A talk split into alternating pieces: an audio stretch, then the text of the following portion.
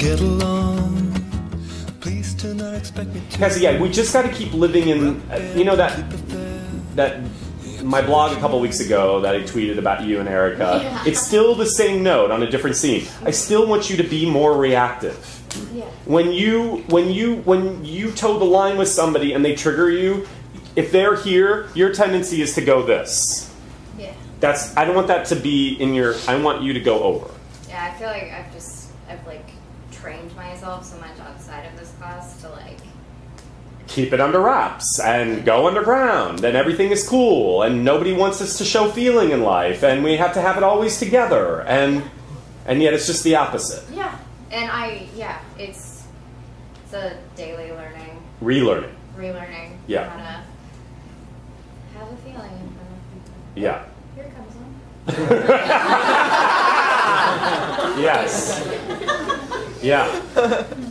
Well cassie that's why we're all here. That's why the work is so exciting and scary and weird and human. That's what we're all desiring. We think we get it through the cell phone. Our, we're so heading toward disaster. There's nothing on a cell phone. I mean, there are instantaneous moments of gratification and other things, but this is, we're going through the cell phone to try to find connection. Deeper connection doesn't happen through a device, it just happens here. Just like right here, and yeah, right here. That's it, yeah. And can you imagine if we would allow ourselves to be out in the world that way? We're crying all the time. No, so what? Oh, would You, so you would, yeah. You'd be out in the world on purpose and creating change with other people because you're in feeling and you're showing other people it's okay to feel. Yeah. I had an experience. I feel like I always tell you interesting stories because they come up. But just a, a really quick story. I was at the gym yesterday. A guy that I had a, a huge. I didn't even have a falling out. He just ended up hating me for a long time, and I don't know why. I never. I even at one point I was like. I ran into him a few years ago, and I was like, "Did I say something, or did I do something, or we never dated or anything like that? We were just friends." He basically like blacklisted all of his friends, and we were all excommunicated. And I never knew, and so I wanted to clean up, like if I had done something wrong. And he, I, I used to see him at the gym, and literally, when he would see me, and I would say hi, I'll make up his name, Bill. I'd say hi, Bill. He would just, he would pretend I was not. He just would pretend I wasn't there. So yesterday, I hadn't seen him in so long. He was at the gym, and I had, I had a moment of, oh God.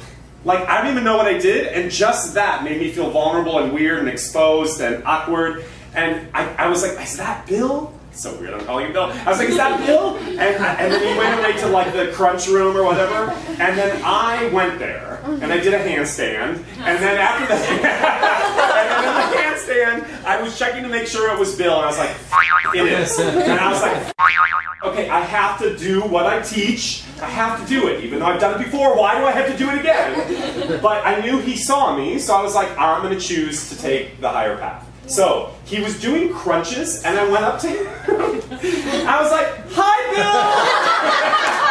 and he at first closed his eyes and pretended I wasn't there. Oh yes, yes, yes, yes. It was so awkward. Again, just like awkward is my middle name, and everybody was looking at me. Yeah. And like, then he finally opened his eyes and he he went, "Oh hi," right? Pretended that he didn't. We all do that. I've done that as well. Mm-hmm. I get it.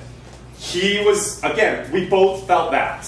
And then I came around and it was just like, "How are you doing? It's been so long." And what's going on in your life? And he responded a couple times, and then that was it. And then I just like, it was so great seeing you again. And I felt that way. You know, life is too short after 10 years. Sorry, I'm not feeling all these feelings about it. Anyway, so I left, and I was thinking, you know, that was amazing.